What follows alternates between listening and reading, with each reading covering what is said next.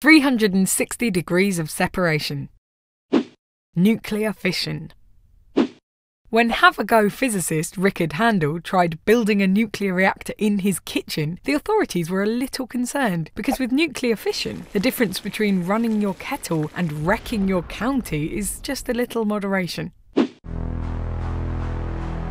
To make your own nuclear reactor, you will need some uranium 235 or plutonium 239 will do, a lot of concrete and cooling water, some neutrons, a neutron moderator, and control rods to control the reaction. Fire your neutrons at your uranium, splitting the nucleus into two smaller nuclei. This releases energy and two or three more neutrons. These neutrons can then hit more uranium nuclei and cause them to split, creating a chain reaction that spreads like office gossip. The neutron moderator and control rods help you manage the reaction so you don't make a big hole in the world. Would be physicist Rickard was arrested just before he went nuclear. But if he'd built his own power station, he may have been surprised to find some strange little creatures living in its walls and feeding off the fallout. These alien like organisms living amongst us, impervious to the most hostile environments, have a name that would make any sci fi fan tremble with excitement. They are known as extremophiles.